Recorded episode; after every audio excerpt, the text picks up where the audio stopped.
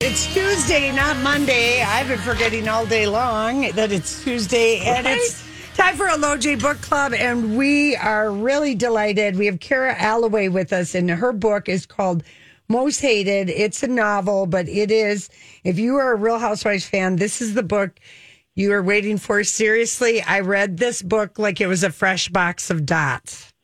Just one Kara page after the other. My jaw was dropping.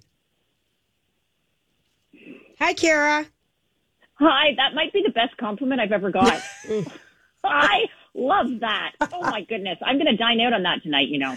Oh, do. Okay, so, Kara, you were on The Real Housewives of Toronto, which that must not have aired here in the U.S. Correct. It did not, but it is available to watch on iTunes because there are... I do actually, fun story, I'm good friends with Kathy Hilton, and before she was on Housewives, a couple years prior to that, I'd say like maybe 4 or 5, when my show had aired, we were dining in Los Angeles at her one of her favorite restaurants is Dan Tana's, and it was so funny because I had people coming up to me, literally handing Kathy Hilton their camera to say, would you take a picture of me with Kara? Oh, so the diehard Housewives fans, I know, can you imagine? I'm like, do you have any idea who this is? Can That's you not so do this, please? Oh, gosh. The diehard Housewives fans who watch the international franchise have caught my show. Okay. We'll have to catch it. Yeah, for sure. And I have to say that for Julia and I, you know, getting... this insight, I mean, first of all, the book really is delicious and gossipy and fun, but I could tell in reading it, I guess we could tell in reading it that, you know, there's something else informing this, and it's got to be your experiences with filming this Real Housewives show. Entirely. So what I like to say is, you know, the book is fiction. It really is. There are no housewives. I cast it myself, how I would cast a reality show, because I also work now in the business as a reality television show producer on the other side of the camera. So there are no characters that are similar to any housewives, past or present. However, that being said, a lot of the characterization of the ladies, and it's a group of 6 women, a lot of their characterization was informed by the emotions and the anxiety that I experienced while filming Housewives. So it is real. I actually read a review today from a young woman, and I don't know who she is, but she was a contestant on The Bachelorette, and she had read my book. And she said, oh, my goodness, I had PTSD reading your book because you captured that anxiety, which unless you've been a housewife participant, no one can understand that day-to-day anxiety. You are worried about what you look like to the public eye. I mean, you know, what persona you're projecting. You are worried about your hair and makeup. And then at the same time, you're having these personal relationships with other people. So I liken it to walking on a high wire while you're being shot at by a water gun with freezing water in it. Like there is a lot going on. When the show wraps, you just take a huge sigh of relief. I was speaking with Sutton Strack last summer in Malibu, and she had wrapped, you know, Housewives, and it was all done. And I asked her a question about the show, and she said, Kara, I love you. Can we not talk about Housewives? And I got it. And I went, yeah, you know what? I get it. I know that state of mind. How many years, Kara, were you a housewife of Toronto? So this is funny. Our show only lasted for 1 season, and everybody says to me, you know, why 1 season? There were issues casting the Toronto show.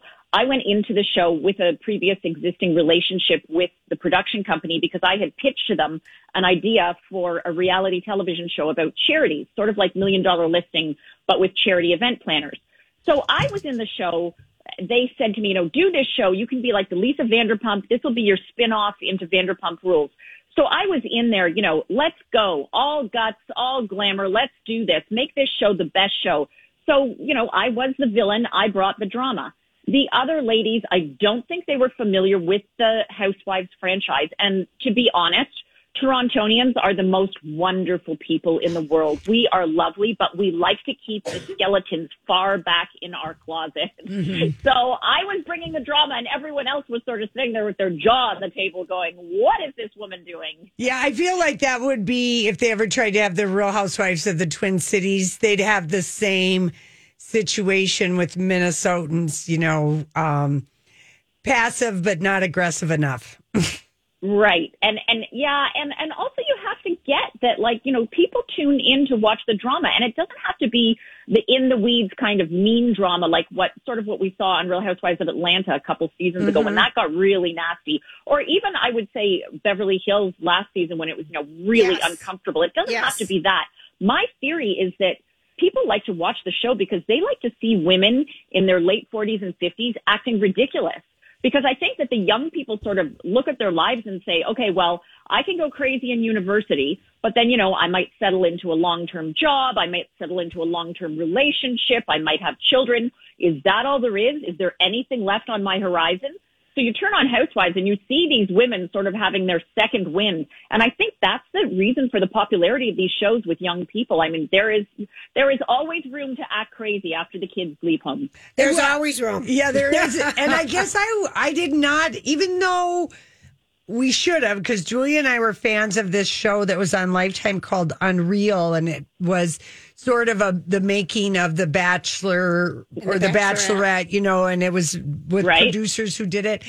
And Gertrude Shapiro. Yes. And I was struck at, in your book, Most Hated, the fact that there is a lot of guiding, pushing, maybe slipping extra booze in your drink. I was just sort of surprised at some of the ways that they will try and get people to interact, the producers or whatever. So again, my book is fiction, and I work in reality television, so it's not an assault on reality television. But the character in my book, Zoe, who is a producer, sort of takes it a little too far. That being said, I do peel back the curtain and I do reveal, you know, some of the things. Let me tell you, from the first day we were filming, that limo was loaded with champagne. Yeah. Every time you turn around, you know what? I'm sorry. Have a drink, bucko. Have a drink, bucko. Mm-hmm. Nobody is manipulating you to drink it. But when it's there and you're, you know, anxious and you're all, oh my gosh, what's happening to my life and I'm being filmed, it's really tempting to take a drink. And prior to filming, a girlfriend of mine who is very well known on one of the Housewives franchise said to me, you be very careful because one glass of wine on camera is like a bottle. So I remember I held that and I was like, okay, so I tried to go as long as I could without drinking because, you know, you're trying to stay in control. Although the reality is, you have no control. Really and truly, I always thought I had control, but there is always the edit. And it was explained to me once I was walking into a restaurant in high heels and the cameraman was walking backwards and I was teetering in my heels. And when we did the second take, I said, you know, you're going to have to walk faster because I look like I'm drunk. I'm teetering here. And he said, oh, Kara, don't worry about it. We'll speed up your walk in the edit. And that was the first time I realized, wait a second, the edit is all encompassing. Okay. This being said, the production company I worked with had a very heavy hand with the edit, and there is a difference between augmentation and manipulation. Someone like an Alex Baskin that does Beverly Hills or Vanderpump Rules, he is an expert. He casts his show in an expert way. He doesn't need to manufacture the reality. He can just augment it with music, with clever camera angles, that sort of thing. My production company, unfortunately, like I said, they had a weak cast that really wasn't bringing it. So there had to be some manufactured reality, as is the case. Yeah. Oh, my gosh. All right. If you're just joining us, we're with Kara Alloway. Her book just came out today, Most Hated, a novel. Why don't you give everyone the setup, Kara, of your novel? Absolutely. So the novel is a story of six women who become entangled in a reality television show. It's a revamped version of a well-worn reality television show. So the show is called Talk of the Town, and the producers have decided to bring in this Quentin Tarantino-type bad boy director to do it, which is an interesting take because if you did that with a well-worn reality television show, maybe your cast would be somewhat different. Maybe there would be different people signing up and saying, yeah, I'll jump on board. So we have Dahlia, who is our flawed heroine, our flawed protagonist, and she is married to Mick Irvine, a sports superstar, tight end football player. Then there is Sabrina. Sabrina is a Park Avenue princess who was also an actress in her youth, and she ended up married to an earl. And she is now back stateside after having lived in England for many years because her husband has been accused and involved in a Me Too incident. And she's fled England, and she has left her daughter behind. 4 years she's been separated from her daughter. She wants to rebuild her reputation. She wants to get her daughter back. She is a mess. She's a train wreck. And her cousin Budgie, who is a larger-than-life Broadway producer, says, you know what? I'm signing up to do this show for kicks. You come on board with me, sweetheart. Let's rewrite your narrative. So Sabrina gets on board. We also have Mariana, the CEO of a sex toy company, who is incredibly unfiltered and a very independent thinker. There's Lexi, a social media influencer, who is also with a sugar daddy. And Lexi, I absolutely adore. She you know, says what she feels, but she has a heart of gold. And then we also have Nicole Trace, who is a fading former teen pop star who has signed up to do the show, maybe to get some new injection into her fading career. And, of course, Zoe.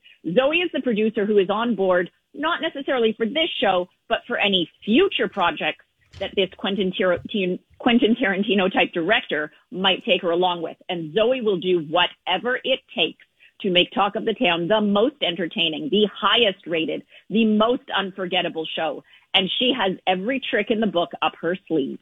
It is really, I mean, I don't know, you know, how your process for writing works, but you've just put together such a must-read, fun book. Just fantastic. Thank you so much. I love that because there are layers to it. And I do go into female friendships. Yes. I do go into the idea of misplaced female misogyny, which is women not treating women very well. But at the same time, I want it to be a fun and funny, light beach read. So you get out of it a lot of different things, I would say. Yes. There's layers. Yeah. I, as somebody who's like a longtime Real Housewife fan, and I know, you know, people either are or they're not, but if you like any kind of reality TV, it is fun to turn back, you know, the page, if you will, or turn back the camera and just like, oh, wow, I never even thought about this. I mean, it just is so great. Thank you so much. Yeah, there is a lot there. And something fun, there is a college in the UK in Scarborough that is using my book as a textbook for a sociology course called The Cult of Sociology, which I just found out yesterday. And I went, okay, now I'm a textbook in a university in England. That's cool. That's it. Like, you know, Taylor Swift, they have classes on. Right. Now they have it on Kara Alloway. The book is Most Hated. Thank you so much, Kara. We got to ask you, though, what's the last great book that you've read besides your own? You know what the last great book is? Actually, I will tell you, shout out to 80-year-old Dr. Phyllis Chesler. This book really, it's not fiction. It's a research book. It's called Woman's Inhumanity to Woman. I say it should be required reading for every 16-year-old girl. It's fantastic. And she delves into how women relate to other women. And this book changed my life. It's so great. I told Dr. Chesler, she's lovely. She lives in the upper 80s on the east side in New York. And I said, you get a fourth and fifth printing of that book because we're bringing that book back. She is a second generation feminist, and she's awesome. Dr. Phyllis Chesler's Woman's Inhumanity to Woman. Love it. Love it. Thank you so much, Kara. Thank you so much for having me. Have a great day. Thank you too. Again, the book is called Most Hated, LOJ Book Club. I mean, you said like reading it is like a box, eating a box. Fresh dots. Well, the good ones. Yeah. Not even the kind that we've taped. Boom. Boom. Turn the page. Papa Dodge. She has done a lot. She knows a lot of people. Interesting, though, that The Real Housewives of Toronto was one and done. One season. Yeah. Mm-hmm. The book it sounds good. I'm sorry, we don't have any copies to give away. Shoot. I know it. But people should go pick it up. I mean, you loved it. Yeah, all right, we're going to take a quick break.